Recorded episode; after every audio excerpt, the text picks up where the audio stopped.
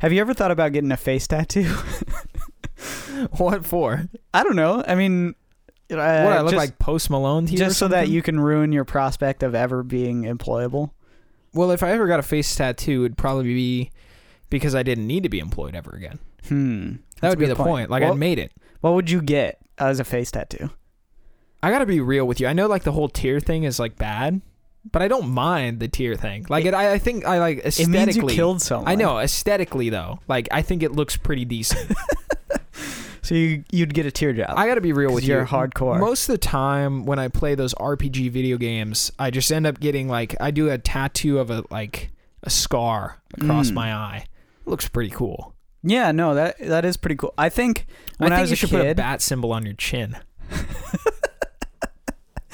when I was a kid, I used to be really intrigued with like people who had scars over their eyes. You know, Yeah. it was like, oh, that's that guy's cool. Oh, He's got oh, a scar. Oh, oh, how about this? I'll just tattoo my eyebrows. Is that cheating? Um, well, I didn't ask you if you had to get a like if you had to get a face tattoo. Well, I mean, I definitely don't want one. Yeah, no, I, I know, I feel that. My parents are like prohibitionists. There's just no alcohol in my house. Mm-hmm. But they they would probably, if there was a term for a prohibitionist, but it applied to tattoos, that also applies to my family as well. so you wouldn't get a tattoo? I just, I'm interested, but if I got one, it would be somewhere where no one could see it. Sure. And then at that point, it's like, why are you getting one if you can't show it off? I've Yeah, been so. I've been very fond of shoulder tattoos. yeah, I, I think, think- you could. I think you could rock like like a half sleeve. A forearm. I think that'd be cool. I, I I'd be down with a forearm. I just feel like it's very trendy. It's gonna die soon. Eh, maybe. People putting like a little sun and moon on their forearm, a Oh, little uh, lighthouse. Sorry, Jerry. uh, you know, whatever else. Yeah. Well, anyways. Tattoos are cool. What the heck did that have to do with anything? No, I don't know. I was just thinking about face tattoos today. I was thinking about how you should intro the show with something relevant, Cameron. Oh no, I would never do that. Well, I was thinking, you know, I was gonna sing Katy Perry like, "Do you ever feel like a plastic bag?" But you walked in and you were just like, "I got something." Okay, wait, hold on. This is how it relates. Okay. Oh gosh. in in like the precursor to Nazi Germany, a lot of these people had um had dueling scars. Do you know about dueling scars? no, I don't. You almost put me to sleep, but then you said something cool. Yeah, so they would they would like fence each other, but without like face masks or anything, and they would try to get the ch- get their cheeks. Ew. Yeah. So It's- so a lot of these a lot of these people had had big cheek scars. That's disgusting. Scary dudes, scary looking dudes. That is scary. It's like um, is the enemy from Solo, uh, the the evil guy? Doesn't he? You know, he's the the actor of Vision. Doesn't he have like scars across his face like that? Oh, he's got like yeah, they're. I think that's. I don't know if they're scars. I though. wonder if it's inspired by that dueling scar thing. Mm, maybe it's pretty cool. though. Nevertheless, ladies and gentlemen, welcome to Everything Comes From Something, episode 48, two away from our break. What will you do for two weeks?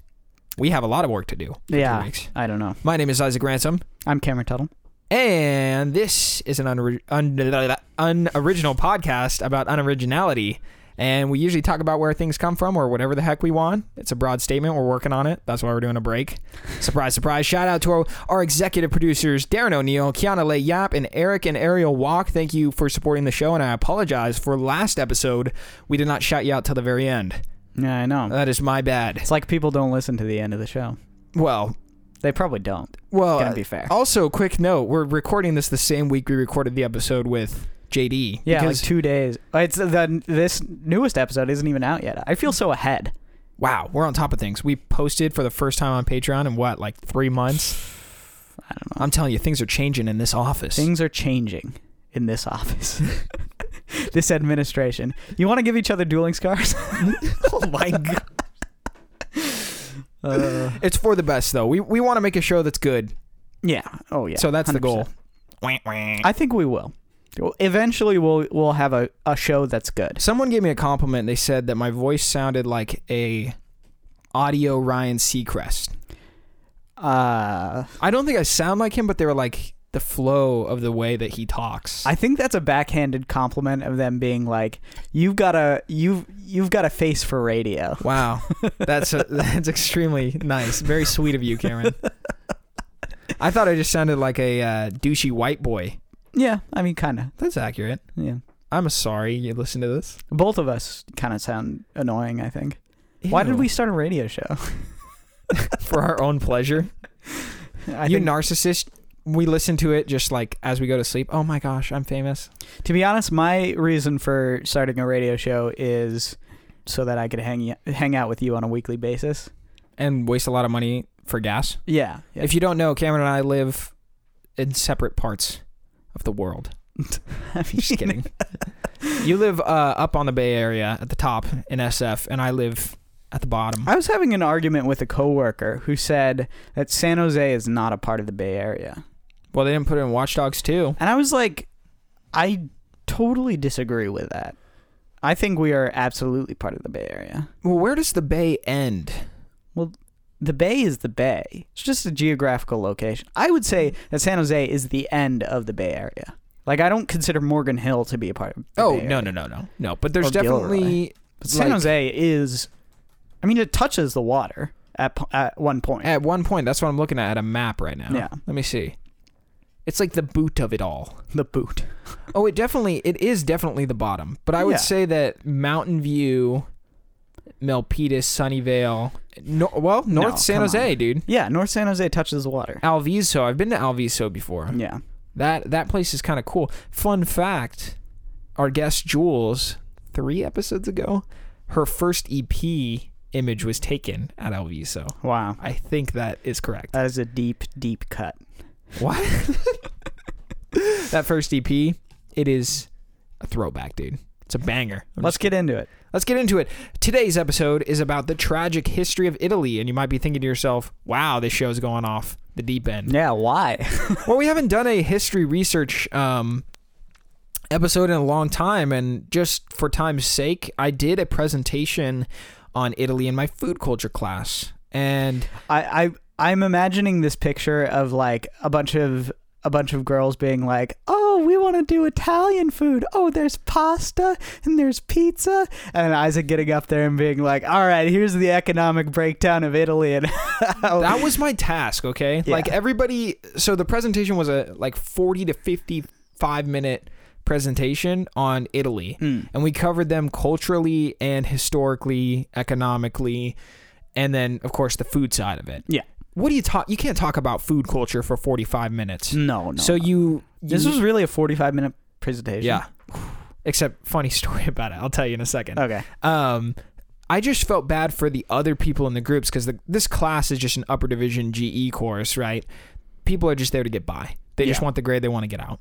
And so some poor soul in each group presentation was tasked with the economics, the history background, and the development of the country. Mm. And for me, I'm like, oh yes, I will take that. I am excited. Um, I was super pumped up to talk about it. But when it came to presentation day, it was the last day of class for my semester, and I might have mentioned this before. My teacher didn't show up to class. Really? She had forgotten that class started at nine and thought it started at ten. I'd probably be like that as a teacher. So she showed up at nine fifty Mm. Very shocked that the class was full of students. and we're like, dude, it's been nine o'clock for the entire semester. What is wrong with you? You know?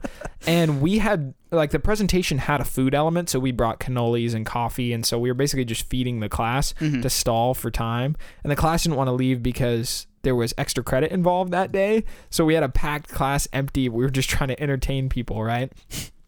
Um, and so she showed up and she was like, "Oh, just strip down your uh, 45 minute presentation to 15 minutes," Aw. which is very sad. So, so I've got this huge like desire to share what I've learned about Italy, and it's kind of cheating because we did a little bit of research, but we did a little bit of a follow up.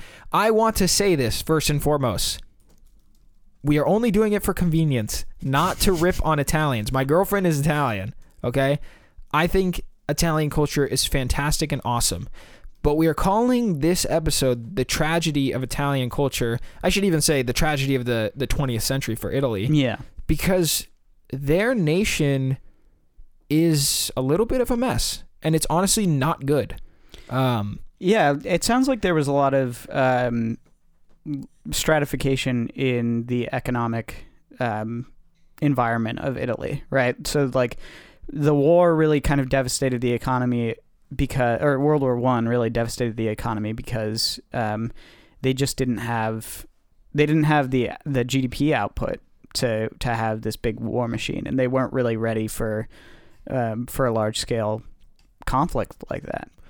So Italy has a history of constantly trying to catch up to the development of the major world nations. and before that, like only fifty years before that, uh, was was Italy even um, conglomerated as like one solid country. Before that, it was like small separate kingdoms, right? In in the nineteenth century. Yes. So they were they're not empires, but they were just small little it, it was divided and it was finally united in 1860. Um, and they kind of had to figure out the ropes of what does it look like for Italy to be a country united. Yeah.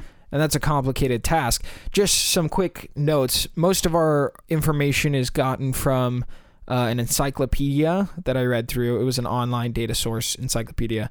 I don't know how to cite it. I don't. I completely forgot. Let me see. Actually, I might have the citation here. Um, yeah, here we go. Give me one second. It is a encyclopedia from 2003 uh, by someone named Katona uh, Ape. The encyclopedia is called Encyclopedia of Food and Culture. Uh, Italian meal. Wait, that's not right. That's not the right one. That's a different one. Anyways, it's fine. Here it is. Worldmark Encyclopedia of National Economics. Italian country or Italy country overview. That's where most of this information comes for the presentation. The rest of it, Wikipedia. Sorry if you hate Wikipedia. I'm just saying, this podcast is supposed to be like fun education. it's like an, it's anti-school education.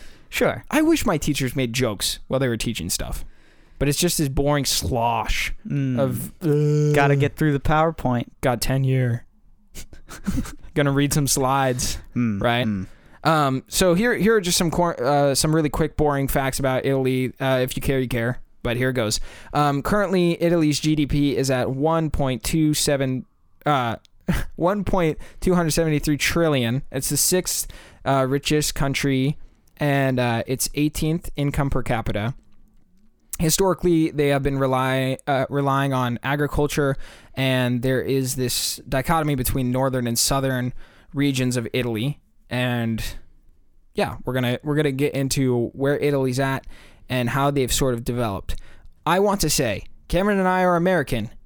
We are doing our best to understand what Italy's like because let's be real, wherever you grew up and where you were raised, the history you learn about is in the context of the country you are from. Yeah. So if we misrepresent information, if we say things incorrectly, we apologize. We were having fun just learning about what Italian history is like from the information we could find. And I think there's a lot of um, when you look back at these time periods, even ones that are relatively recently, I think there are a lot of things that you can miss by not being sort of uh, deeply connected or inherently connected to the culture um, around it. So we'll, I think we'll try to do our best in um, portraying the the the history as as it's been relayed.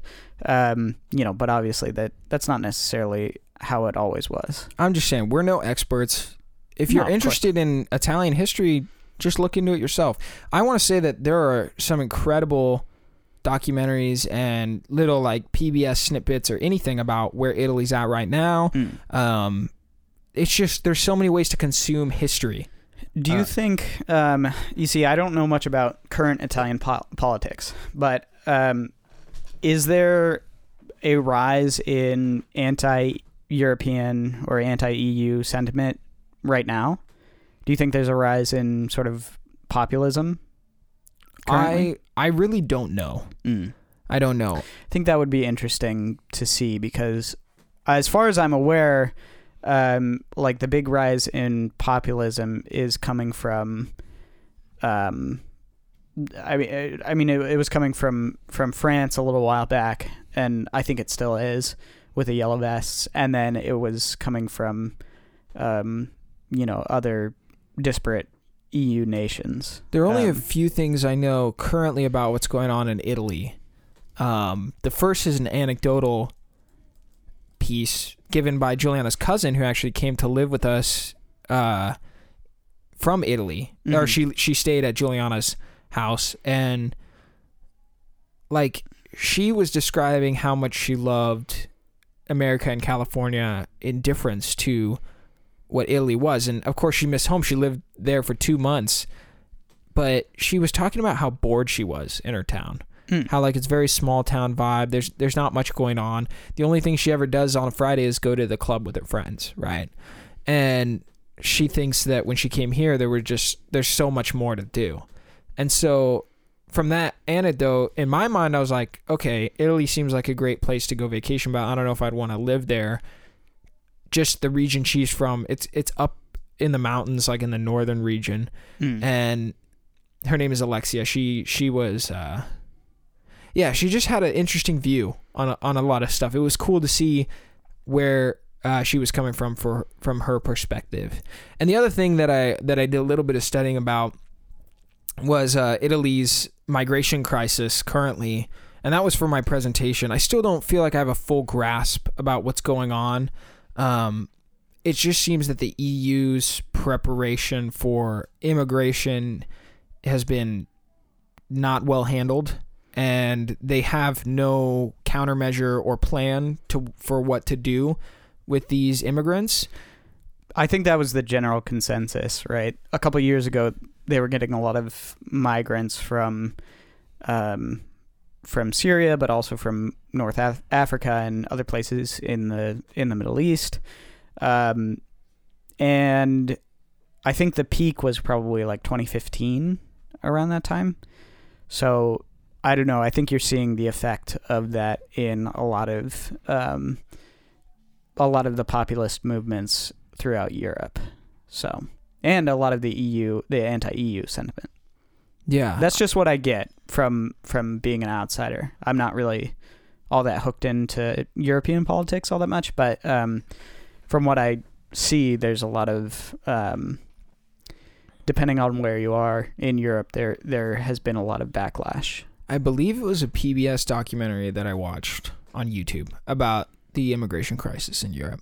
And the, the main issue that they were highlighting with the EU and re- into regards to what was going on with Italy is that the EU has a law that the first country you enter is the country you must claim citizenship from first and foremost. And so there's this crisis happening with immigrants showing up to Italy. There's no infrastructure for them to apply for citizenship in comparison to France, even though France doesn't even have a good infrastructure. It's apparently better than Italy's. Italy's is a complete mess. They don't know what Mm. they're doing. So then there's like these encampments of immigrants on the border of Italy to France Yeah, and they are trying to get into France because apparently it's a quicker process to them becoming citizens or path to or, citizenship. or maybe I don't, I don't know maybe it's easier for them to stay there illegally either way um, the documentary was very interesting to see how most immigrants were like dude italy is kind of a mess sure. uh, and it was cool to see how some of the Italian locals were trying to embrace immigrants as well. Um, a lot of a lot of good stuff there. Like I said, there's a ton of information out there. I'm a visual video guy, so when I learn history, like we do a lot of reading for this, I have a hard time computing all the information. That's why we're we kind of I don't know with this show we try to hit notes on the head that we think are valuable or entertaining Mhm. and sometimes we'll miss over stuff.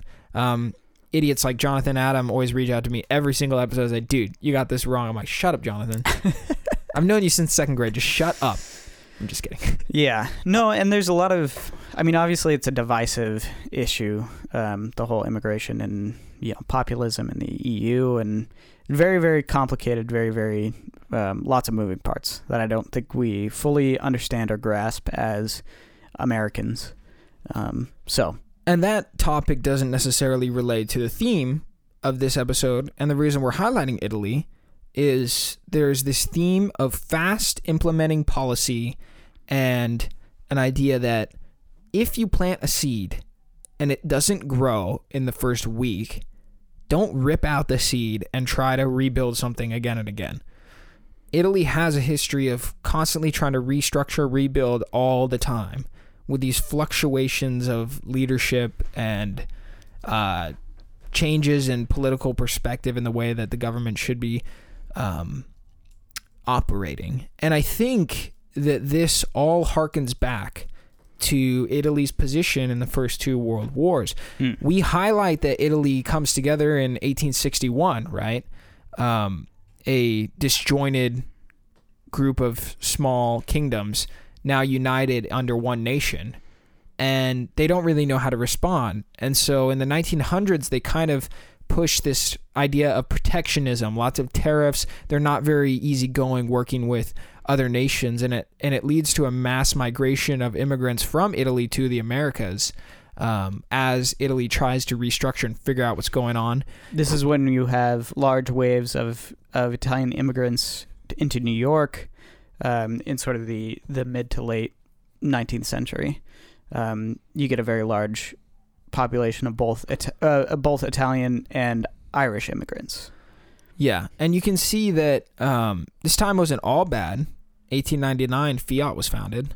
Skirt, skirt. The the the car company, Yeah, like what are they making in 1899?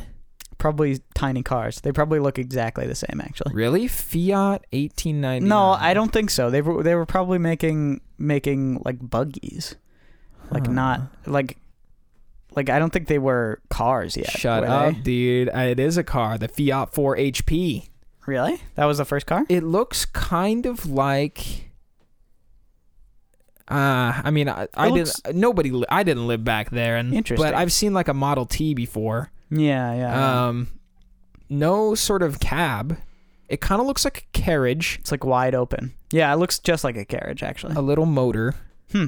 Interesting. I want to see what's the motor. Is it electric? No, it was probably gas. Produces four horsepower. Wow. Yes, Stepping up. the first ever Fiat water cooled. Oh snap! What's your PC got on that? Dang. Two cylinder, rear mounted engine, 4.2 horsepower, 800 RPM, Hmm. with a three speed gearbox, no reverse, only moving forward.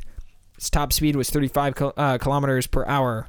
Or, yeah, so that's 22 miles per hour. I mean that is you know, for 1899, someone zipping around in in a in a little buggy being like you know, at That'd 35 miles an hour, you'd think they were like crazy. That'd be amazing. 35 mpg to 29 mpg. Dang. Dang, that's way That's better than my car. I got to get me one of them old Fiats.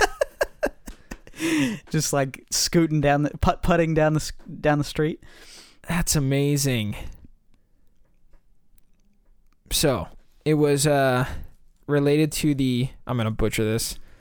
Uh, Ceirano brothers. It says Genovi, I think, Ernesto and Matteo.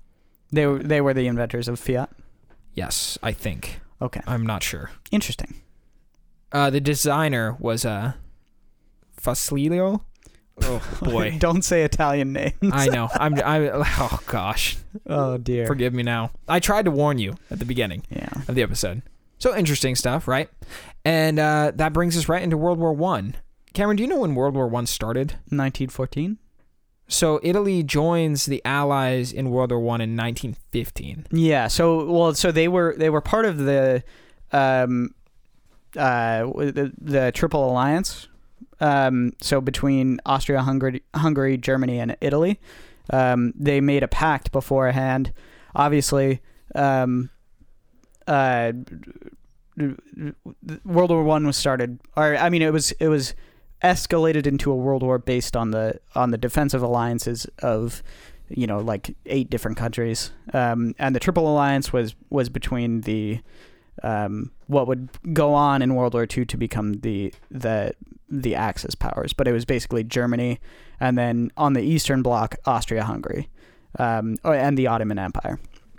Um, and then in 1915 um, the Italians pretty much backstabbed the, the Germans and the Austria-Hungary. Yeah, no, no triple threat there, dude. No, more no. like a duo that's limping. Yeah, it was like it, it- well it it was interesting because it seemed like the Italians were afraid that that the Austria Austria Hungarian um, Empire would uh, take over the Balkans, and the Balkans were the I mean basically now we consider it like the the Belgian bloc countries. Um, so so like think of like Eastern Europe, um, all the way down into Greece, um, and so so they were afraid that that Austria-Hungary was going to become a major power in the region, that and they wanted that the Balkan lands.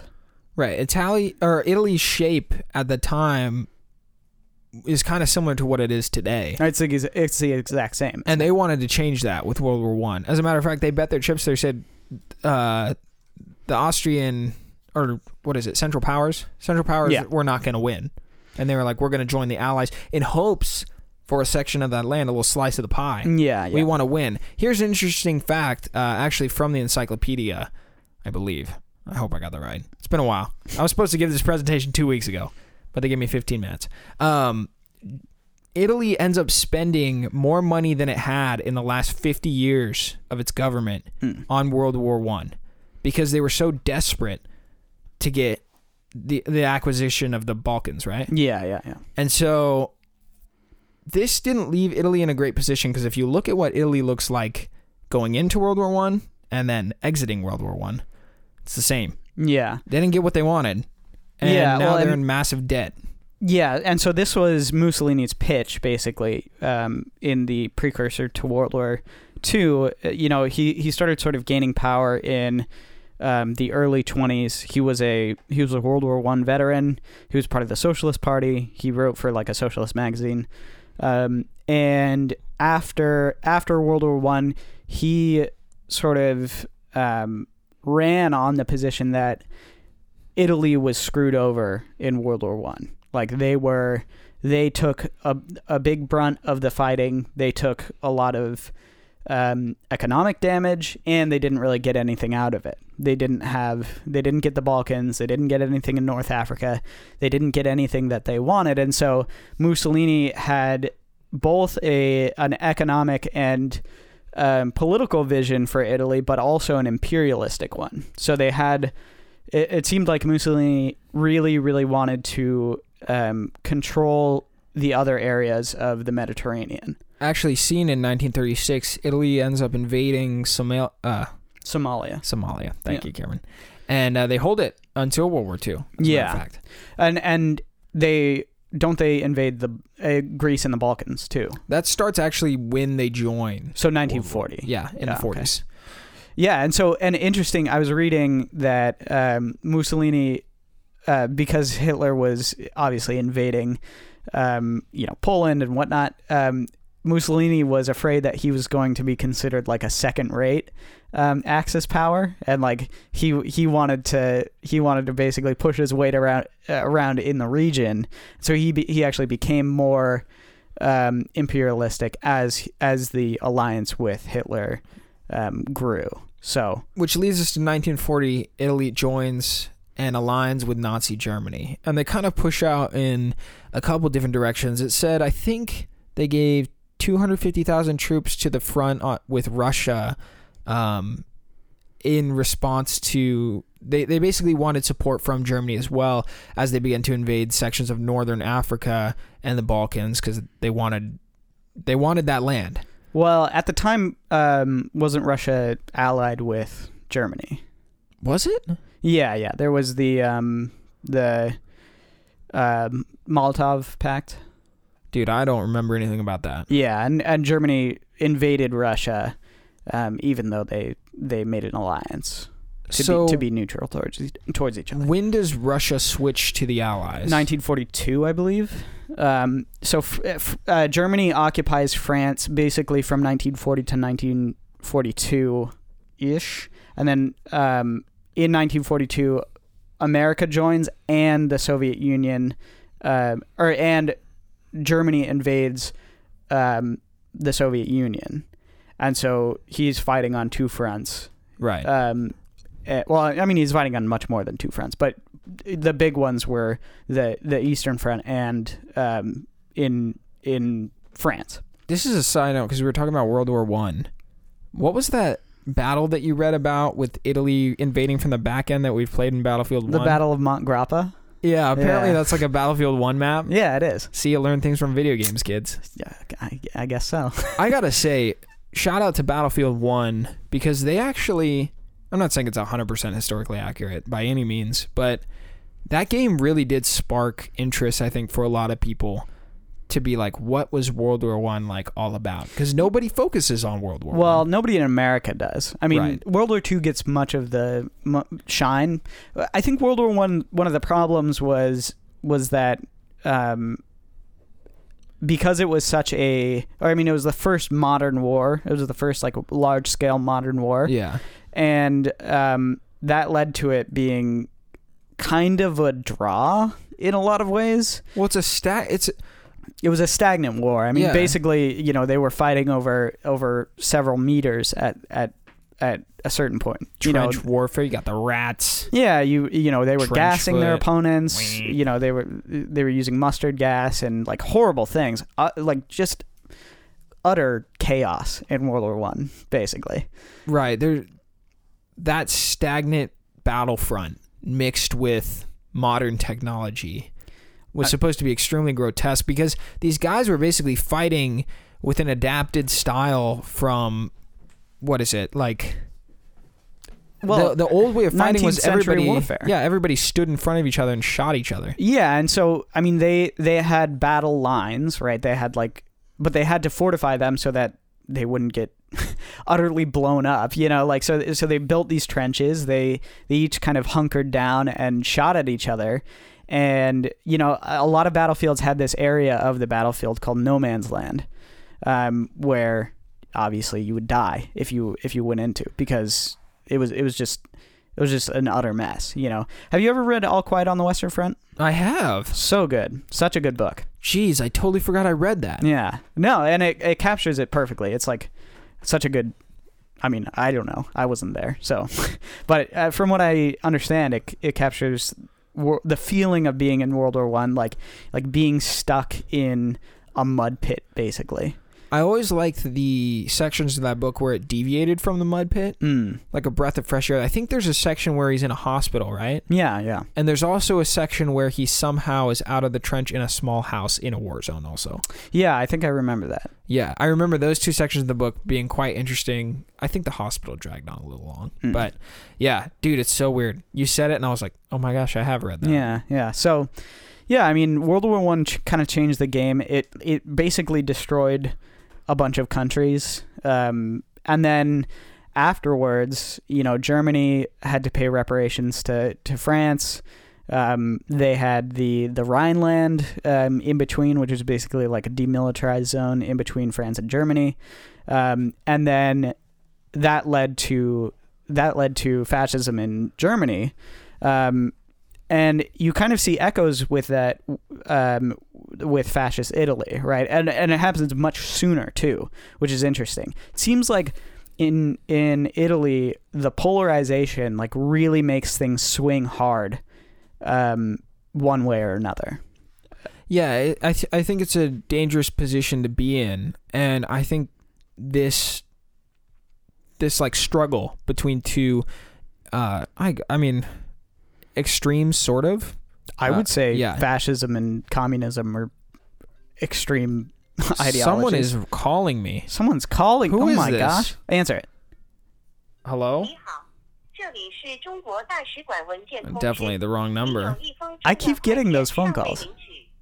I uh, I don't know what to say. Well, great. We're Thanks, being tracked. Washington. We're being tracked by China. Ugh. Dang. Anyways, um, I didn't even buy one of those Xiaomi phones or those whatever. Huawei. Huawei. That's interesting, isn't it? My dad has a Huawei phone. I didn't even know. And then was he's like, "Oh well, I gotta get an iPhone now." No, he hates Apple. He hates the fact that I have an iPhone. I'm like, Dad, you're the one complaining about China, you old white man. and they're taking our jobs. I'm like, you're the reason. You bought the Huawei phone. Well, and I mean, well, anyways, that's a totally different subject. Ah, we gotta. politics and parents. Let's do a podcast on that. Oof, oof. Yeah, well, we got. I mean, uh, okay, we got to get back to Italy because I'm gonna go on a tangent if if we start talking about about China. Yeah, let's jump forward, okay? World War II is wrapping up. It's done. And all of Europe, especially Eastern Europe, is in ruins. And we have King Victor. Oh, uh, not just Eastern Europe. I mean, all. Yeah. all of I said Europe. I said all of Europe. Uh, King Victor Emmanuel III uh, abdicates and Italy becomes a republic at that time. Is there anything I missed that you want to talk about before that? No, yeah, r- right around then. Um, I mean, obviously, we were America was occupying um, Italy, Germany, Japan. Um, so there was a certain. Well, they had a referendum in order to um, to replace the king, right? Yes. So so they they voted to, and actually they exiled all of the. I know all, all these cops. They're they're coming to take my take take my liberty. Oh my gosh. Cameron. they're gonna arrest me. what are they arresting you from? oh, who knows? What crimes you been breaking? You want to put it on the air? Nothing. No crimes. They're coming for me. I just I wanted to say something terrible. We Cameron and I were getting coffee just earlier, and we're driving in San Francisco. I'm like, how does this place look like a third world country? I I just am shocked. Look, you you are at the nice part of San Francisco. I know. I'll take you to to the TL. I live in a bubble. Yeah, no, it looks like yeah. You live in like Los Gatos almost. I don't live in Los Yeah, Gatos. almost. I said.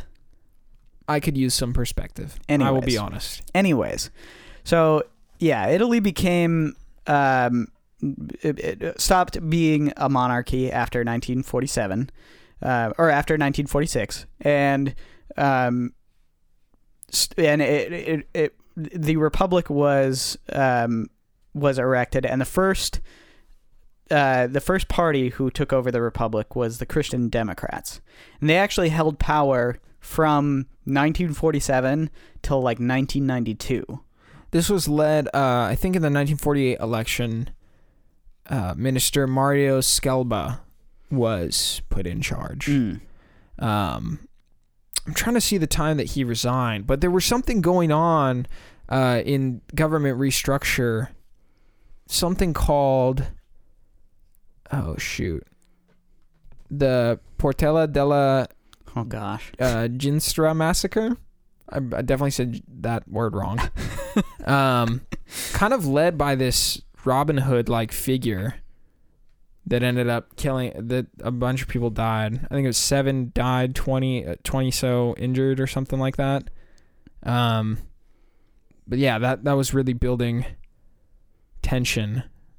It says that over seven thousand people were arrested. Um, Wow. That's crazy. No, wait. I think that's a different thing. I don't, know. that.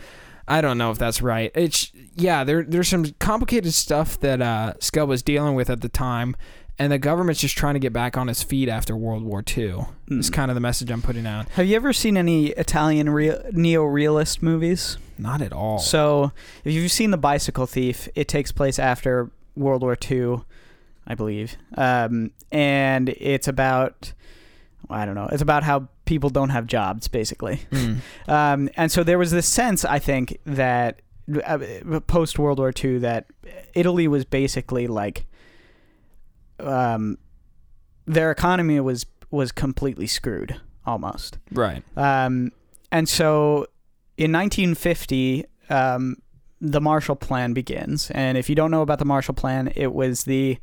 Um, I think we talked about it, didn't we? Did we talk about it on the show? In our History of Money episode? I don't know. Oh, okay. Well, the Marshall Plan, basically during World War uh, World War II, everybody in Europe sold America their gold. That's right. Um, and I mean, it, like all the countries in Europe sold America their gold, and so um, we had the biggest cache of gold in the world, and so we pinned. Um, the U.S. dollar was still on the gold standard, and so we pinned the European, um, the, European currencies on the the U.S. dollar, and so that way we could have a greater control over over Europe's economy, and through our basically our entire occupation of Europe, um, we were able to rebuild a lot of these economies. So Germany became a, um, you know, a, a, vibrant economy, and Italy ended up having the the largest GDP growth in from 1950 to 1970. So they were they were really really um, helped out by this by this American plan. It seems like. Right. They had a very pro growth capitalistic mindset during that time period, or, or at least the nation's recovery did, which is smart. Uh, they were slowed down in the 1970s by an oil crisis, also another political restructure, and they had stagflation um, that occurred, which halted some economic growth. I want to go back to the leadership really fast because this is what's really confusing. Mm. When the government is restructuring constantly, people are taking power and leaving. Like this guy, uh, oh boy, here we go. Uh, Amtori uh, Fanfani, I think is how you say his last name. Fanfani. This guy was instated as prime minister or was elected as prime minister five different times across a 35 year period. Yeah, and they were they were um like interrupted terms too. Right, Like it was so- five different times. So right after Mario, this guy takes power. Fanfani holds government for 21 days in 1954.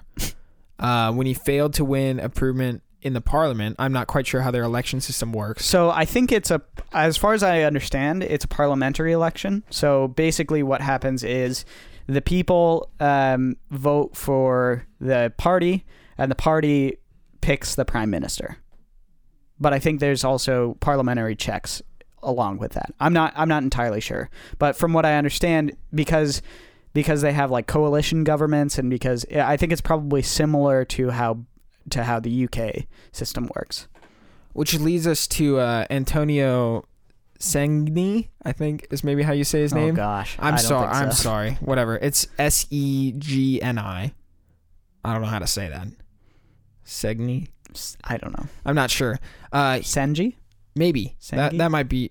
Nah. Who knows? I don't. I don't think that's right. Um, but he takes power right after Fanfani. We're not done with Fanfani though. Um, he is prime minister from 1955 to 57, and also uh, 1959 to 1960. So one year. And are all these all of these people are part of the Christian Democrats, correct? um, Like yes. it's all just it's all just like rotating coalitions in the in the Christian Democrats. correct. Correct. And wh- the way that the parliamentary system works is that in order to become the majority government, you have to have a coalition between different different smaller parties outside of your sort of large umbrella party. if if that's what you say, I'm not sure. That's what I understand about the parliamentary system. It's Yes. complicated. It it is. It seems complicated Yeah. because everybody's serving multiple terms. So he takes power after Fanfani, but Fanfani comes back in '58, right after uh, the last guy's term, right? And he is elected in the 1958 general election. Um, Fanfani's a little bit more. He aligns more with the Italian Communist Party, it seems.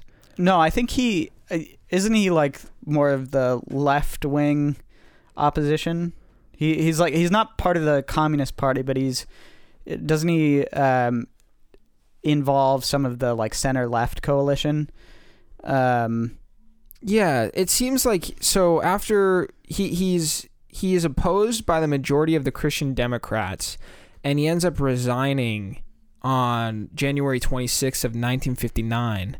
Um, this quote on Wikipedia says it's due to so-called snipers uh, which often put his government in the minority. So essentially, he was having a hard time getting things done with all the opposition to his idealism.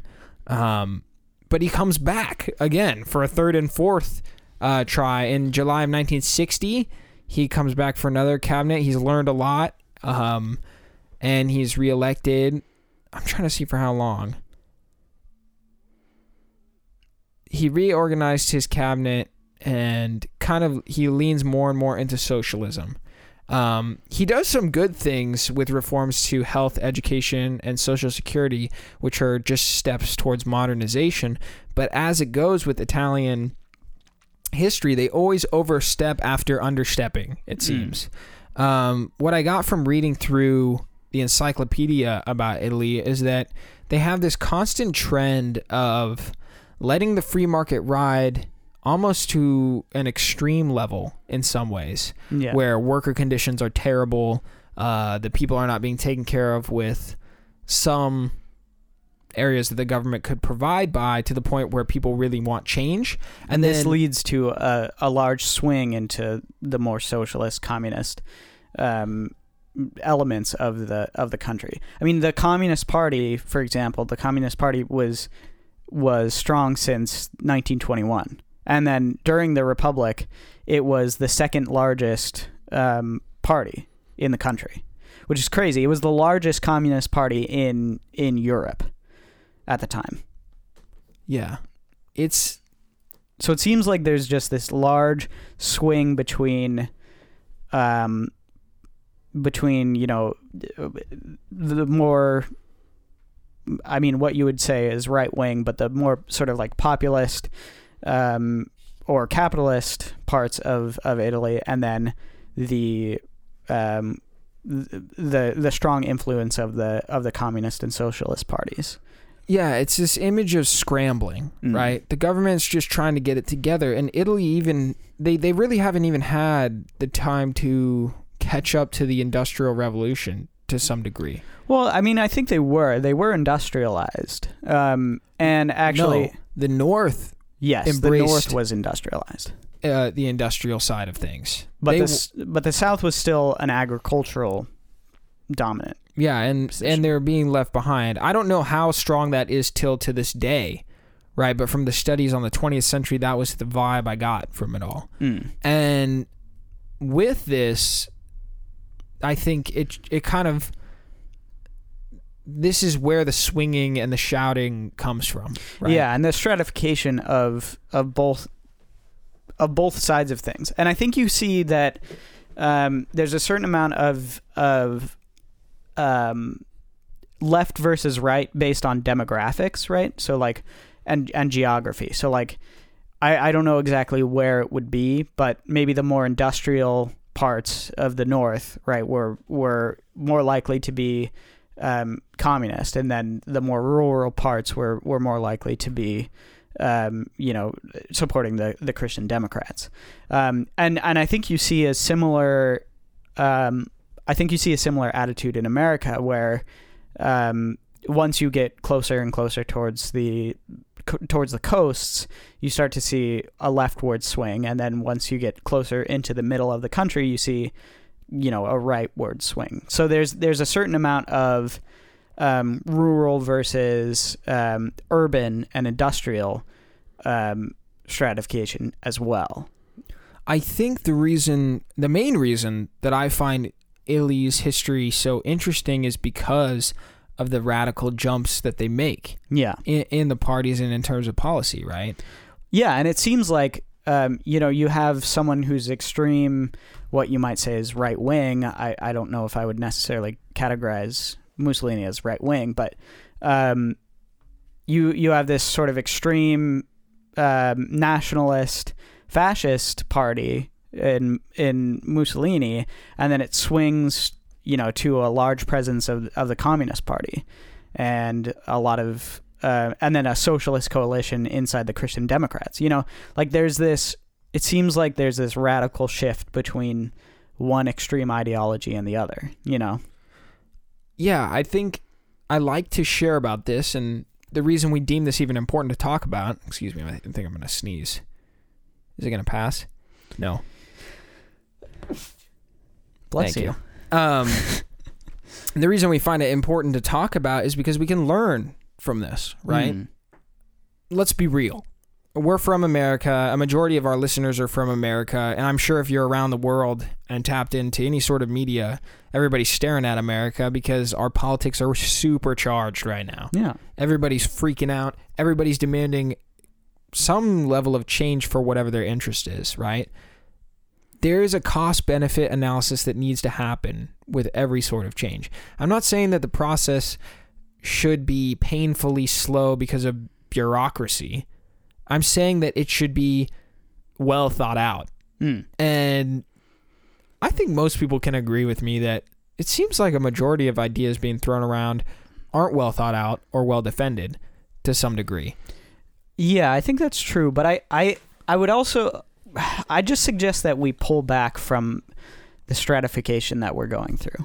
I mean, this is, just, I think, I think, I think the audience can understand where we're coming from, being like the the like the the more sort of centrist like like hey can we all like like calm down a little bit like can we bring the temperature of the conversation down i think all i think the audience understands that we're like rather than seeing sort of like the extremes um, polarize the conversation we'd rather we, we'd rather sit down with someone across the aisle and and get things done um, and maybe make compromises along the way.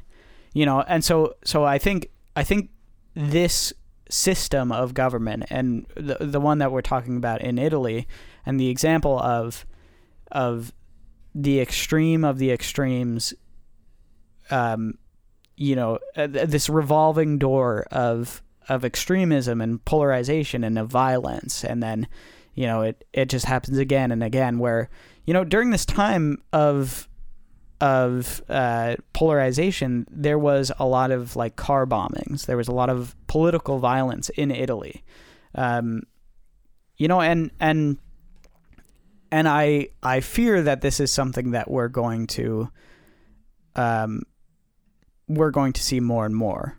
Well, what I find interesting is that the government can't seem to make up its mind where it wants to go.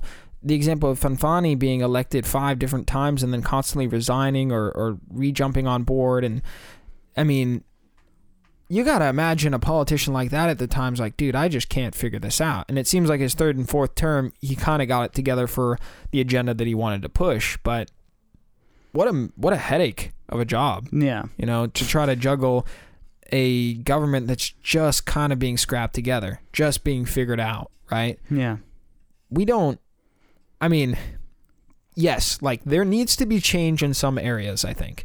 No matter what government, a government should strive to improve. I mean, for instance, like we're talking about working conditions. Uh, Italy didn't have any sort of worker protection at all. Mhm. And yeah, sure, they got the benefit of growth, like fast growth in the economy, at the cost of the workers. And so the workers are then protected to the point where, you know, the economy slows down rapidly and it cr- it crashes hard. Well, well, and uh, let's take for example the the radical centrist position on this, where you know you have such an extreme working condition for these these um, poor factory workers and whatever, um, the working class, and they are more incentivized to support a um, socialist or communist party, right? They're more incentivized to to um, to vote for a party who would say, you know, we need to, the workers need to have control of the of the means of production, right? 'Cause- Because they're incentivized, they're they're they're incentivized by that line of thinking, and so if you have sort of extreme positions, um, and you have this sort of extreme inequality, you start to see, um, I mean, maybe it's resentment or maybe it's, um, you know, a, a desire for for change and for you know worker protections. You see this start to to boil up underneath the surface. You know. Yeah, I mean, even like the encyclopedia on Italy's development that I was reading about, they they had this section where they said, "Oh, within the last 50 years, Italy has the highest rating for social mobility." And then the next sentence in the encyclopedia was like, "This is a lie because they're just catching up." Basically, like Mm. the agricultural side is now shifting to a more industrial working class, and so they lie about this statistic that they have great social mobility because it's just becoming modern, right? Right. Right. And it's like that's not good, right?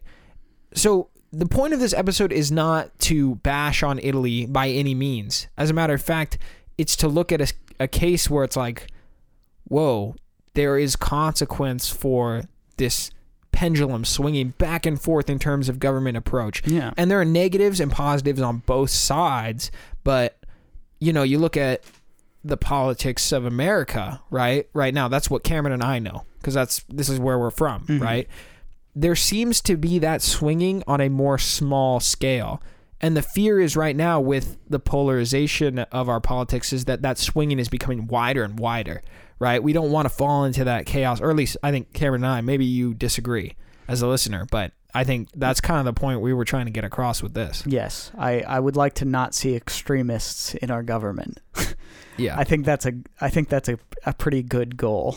well, I mean, the socialist kid at my school would disagree. yeah, I mean I'm sure he would, but I I'm not a socialist. I have this funny story with this radical socialist, and I, I have nothing against people sharing their ideas, but this guy legitimately in the class is constantly rambling like a psycho about how everything is is evil, everything is propaganda, you know, like everybody's against him, and he was he. I mean, I I like to tease and prod a little bit if. I mean, if you know who I am, I, I just I find a little bit of pride and cynicism this guy we were studying for our final and of course he's ranting about politics as we're trying to understand what the heck we're doing on this math final basically and he was like you know this is just bs we're here paying for school like this is total crap da da da da da school should be free just like in germany Ger- germany offers free school to uh, you know people who are there and uh, also immigrants right this has nothing to do if with I mean whatever. It it has nothing to do if you believe school should be free or not. That's besides the point. This kid is sitting here complaining to me about how he has to pay for school as he's going through school and he just told me that he could get free school in Germany. So I just sat there, looked at him and I said, "Dude, why don't you just move to Germany?" That's all I said to him. This guy was so mad that he turns to his friend. He talks to me about, or he talks to his friend about how he's going to put me on his kill list when he takes power, when he takes uh, like his socialist power. Um, I think that's so funny because a lot of I think I feel like a lot of socialists, quote unquote socialists, any have, radical, any have radical. this well they have this idea that oh i'm going to be the the one who doesn't have a kill list you know what i mean like i'm going to be the one who who is like i'm the noble tyrant you To gi- know yeah, to give no to give him credit, he di- he wasn't claiming noble uh, tyrant. No yeah to give him he, credit- he like totally was like oh yeah i'm gonna have a kill list He's he like he totally is like I'm a I am crazy. I know it. no no no no it's not crazy it's not crazy to to want to kill your political opponents I guess not. Yeah, it was very funny. if though. you if you're an ideologue if you have a if you have a set of beliefs that like okay so uh, i think i think you can kind of go through go through the ideological process with this right? You believe that capitalism is is killing is killing like thou- hundreds of thousands of people millions of people right. right? Because because we people don't have access to to food and to healthcare right? That's what you believe right? And so Yeah. you're saying well if capitalism is killing so many people you know what would what would be the harm in killing some capitalists yeah you know you go through this like I mean, uh, that's like that's extremely dangerous to me. Yeah, I That's know. I agree. I think that most people would think that's dangerous. This he the kid cracks me up though a little bit.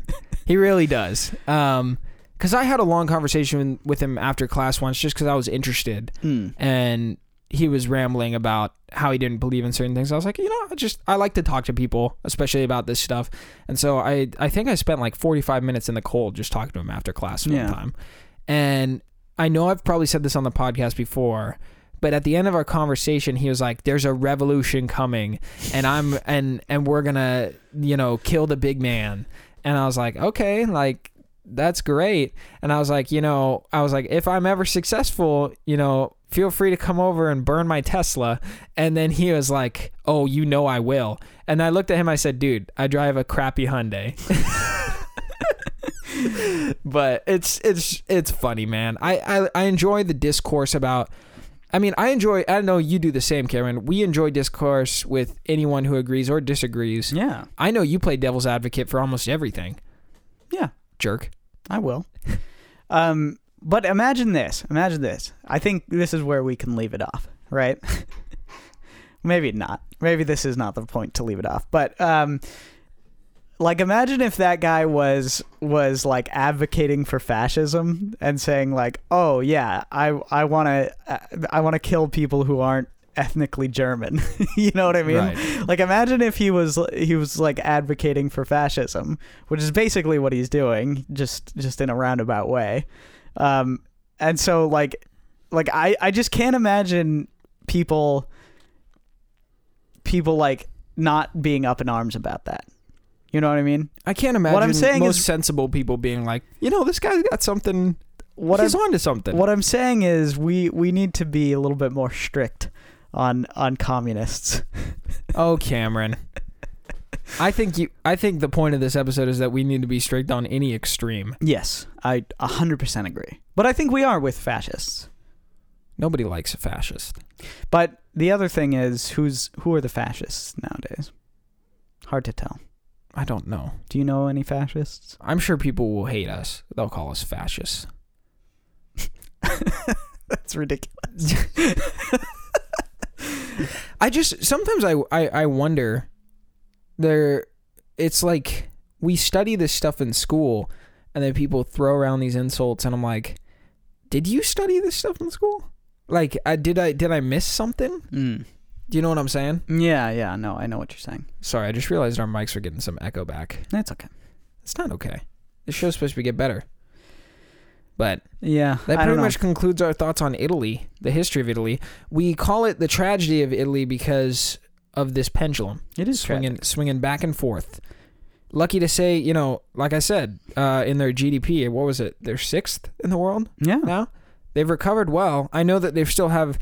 They're kind of fighting regulation right now. They're trying to deregulate. I did see that Salvini, who is the um, the more populist leader, he he's getting some intrigue. People are, I don't know, taking an interest into him. So there is a sort of um, wave of of populism, of of nationalism, Oh, crap. anti-EU. Am I gonna have bad traffic on the way home? Uh, maybe. Oh, Anyways, get get out of here. crap. Well, We have ten minutes. I think this was a good talk. I think it was a good discussion. I hope so. Here, here's the thing: whenever we do any sort of episode polit- with a touch of politics, we hope that it's enjoyable and laid back for you as a listener. It's not supposed to like upset anyone. You know, I think we're both fairly reasonable, and we understand that, like, in order to to be successful in a society, or, or in order for politics to be successful in a society, there has to be a certain amount of fundamental agreement, and then w- room to work and compromise on the edges. Totally. You know, Totally. I think that's why I enjoy talking to anyone about Mm. pol- political stuff. I know I have a bunch of friends who are like, I hate talking about politics. I don't want to talk about it. And I was like, you've just probably had a bad experience. yeah, What you need to do is find people that you can talk to about it that don't necessarily always just say yes to everything you're saying, but people who are excited to hear what you have to say. People Yeah, who are excited to discourse respectfully. Yeah, and I think that's why playing devil's devil's advocate is an interesting tactic because there's a certain um, when you're able to give someone pushback, you can you can really challenge if they've thought about their ideas or not. You know, you can challenge if they've if they've really worked through some of the tougher the tougher sides of the of the argument because every even even things that we believe are are flawed in a certain way. Yeah, I've been totally crushed in a political conversation before. Really? Yeah. What about? I don't remember. I just remember there was. I've never lost. Yeah, you almost swore on the podcast. Uh, Uh, yes, Cameron. so proud, so smug. I'm just. I'm kidding. I'm kidding. I'm sure I have. I don't know. Oh, you can't remember, can you? I can't. Oh my gosh. I don't. You know, I don't. It's not about winning or losing. No, it's not. So stop saying it. But I win all the time. Oh my god. I'm always winning. You're the par. You're the problem. I'm always winning. You're part of the problem. I'm the greatest. You're definitely part of the problem. no, I, I think if you're okay with saying I don't know or I haven't really looked into that, political conversation's fun. Yeah, totally. So yeah, and being able to be like, you know, I don't know. I I might be wrong. You know, I might I might have this. I might have this wrong. I might be be wrong about this. Totally. I'm usually wrong about most things. We're always wrong, except Wah. me. I'm always No. right. Hey, we got five minutes left on the show. Again, if you want to support the podcast, check us out at ECFS Podcast. Uh, I said that wrong. Patreon.com slash ECFS Podcast. I don't even know. Did I say that at the beginning of the show? Probably not. You can check us out on Patreon. Patreon.com slash ECFS Podcast. And give us a rating on iTunes if you enjoyed the show. I wonder if people like listening to to political stuff. I don't know, but I we're mean, gonna, I'm sure some people do, but like, mm, who knows? Most of the time, we're talking about movies or video games, so this might become a little unpalatable for some. Yeah, but I think we both have a certain passion for for the deeper side of things, you know. And actually, I think I think philosophy is way more interesting than politics, to be honest. I wonder how much we lean into philosophy over politics. what go, do you mean? They go a little bit hand in hand. I think they go completely. You know, I've hand never taken a philosophy class. you should. There, it's interesting. I'm never gonna. No, I'm not gonna take one. Why? Just because I don't have time in school or money Mm, for it. I guess so. so Yeah, I took I took a ton of philosophy classes. Um, they were really intriguing because philosophy professors are mostly socialists. Oh, I thought you were gonna say stoners. I mean, they're probably that too. Oh, nice. No, I, I yeah, I had a, a lot of really interesting discussions. I took a political philosophy class um, my last semester. We talked about Marxism. Um, it was really interesting, but I don't know. It, it's I think I think philosophy is way more important than than politics because philosophy is is where you root um, your political decisions in, right? Like like if your philosophy of of how things are are good and bad that that's what that's what leads into your political philosophy Yeah. No, I, I think it's super valuable to be able to evaluate where you're at with that stuff. And also to make sure that politics isn't a team sport. mm, yeah I 100%. find, you know, it's funny, Cameron. You and I both sit with people that agree, agree and disagree, and they usually both of them end up disagreeing with us. That's my experience. yeah like, that's I'll- true I'll sit with people on the right or left, and they usually end up being like, ah, like I disagree with you on this. It's the team sport. Like here's here's an example, right? I mean, I was talking about my dad earlier. He's fairly conservative. Um, I would say most of the time I lean in that direction too, but we always disagree on stuff. mm. And so, for instance, the tariffs. I am not a fan of the tariffs. I'm an economist. I'm like, i don't think Ter- tariffs are very conservative I- Exactly. That's what I was like, dude.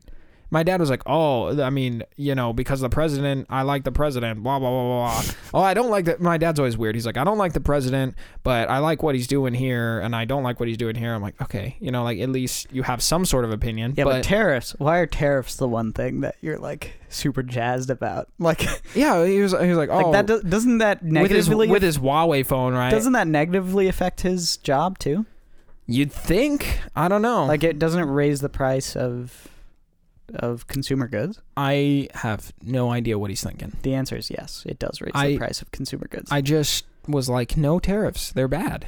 Don't do those." Well, pr- no protective tariffs, I would say. Um, defensive tariffs, maybe. Well, I think that, like in his mind, it is defensive. That's a different topic for another time. Yeah, I guess so. What I'm trying to get at is that We disagree about things. I, I think we disagree too about about small things. I Yeah, think wh- we're mainly in agreement what are we, what am I? We were disagree, disagreeing earlier. about the gas tax. It always no. Oh yeah, the gas tax. That's always a fun one. Um, there's something about. Well, we were having a conversation about truth. That's the thing. Our po- our po- Mm, our mm. political conversations always turn into philosophical. yeah, because I think that's way more important. In I my thi- mind, I, I think know. so too. I think it's fun. We were talking about. You were saying how how everything is propaganda. Even this, this podcast. This is what we should talk about on on a later date. I think it's a good I think it's a good topic. It's a really interesting one. I think we need to define propaganda, but mine is pretty. Yeah, I'm like, dude, just everything's propaganda. You can't trust anything. I hope if you got to the end of this podcast, and I hope I said, I wish I said this sooner if I didn't already. It's not. This is not supposed to be like. I don't know. I don't want to say. We're not trying to like push any sort of agenda. We just like to spark conversation. Are you saying that we're not propaganda? We are prop. I just said we are propaganda. I know, probably. but you're trying to cover it up. I know. trying to say that we don't boom, have- Boom, point proven. there you go. I just destroyed it. No, it's a self-fulfilling prophecy. Episode done. Oh my That's what I'm saying. All right. Everything is propaganda. That's the name of my EP. It's coming out. Slapping rap track. That should be the name of our of our political podcast. We're going to break off into two different podcasts. one about movies, one about politics, What about video games? and then this one will be our video game podcast. Oh my gosh. We'll do three, just like kind of funny. do we do anything original? No, that's what are we gonna the do? name oh, of our oh, show. yeah, that's a good point. We got to do something original. No, What? never. I Our will never fast do it. food episode is going to be so good. Damn, we didn't. We haven't done that yet. I can't wait. But uh, you, we have to do that on video. Yeah. Like, there's no way people want to hear us chewing on a McChicken for an hour. What was it again? We're gonna get one thing at every fast food. Place? I want to go to every restaurant and every fast food restaurant and say, give us the best thing that you guys are known for, and Like see what signature comes. Our item. signature. So you probably end up with like a Big Mac, a Whopper. You think we'll get on the trending page on YouTube? No, are you kidding me? No, unless we come up with a clever thumbnail. we gotta and have a good thumbnail. and yeah, a good good. title. uh, yeah, a good clickbaity title. We bought 100%. McDonald's and then this happened. Big exclamation point. And we're both going like Yep. making there a go. surprised face. Oh my gosh. I love that. I love that idea. Let's do it. That's a stupid idea. hey, that's how that's how you that's how you make content on YouTube. Seriously, Mm. clickbait. Maybe we should do the science of clickbait. That'd be a fun episode. I watched a video about that. All right. Literally watched a video. Well, we're not original. We should Unoriginal. just rip the video. Let's put it on up. audio. Let's it's wrap it up. done. It's done. You guys know where to find us, where to complain to us, all this stuff.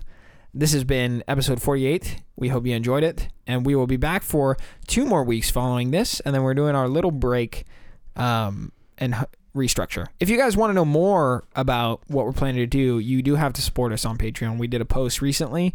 Um, just a quick note to our Patreon supporters we didn't do any follow up for questions or topics this month. I was busy with finals. Cameron was, I don't know what he was doing, staring at the ceiling.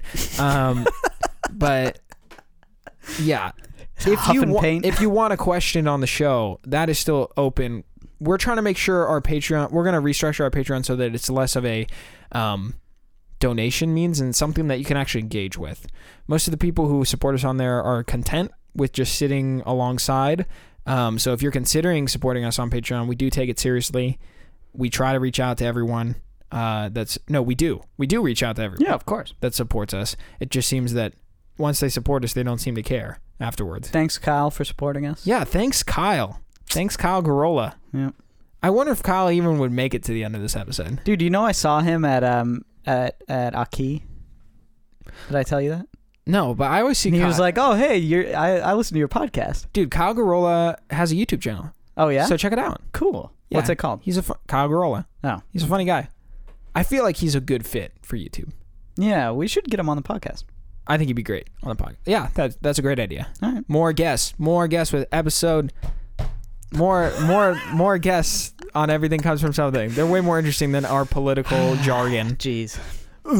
Okay, that's it. Enjoy it.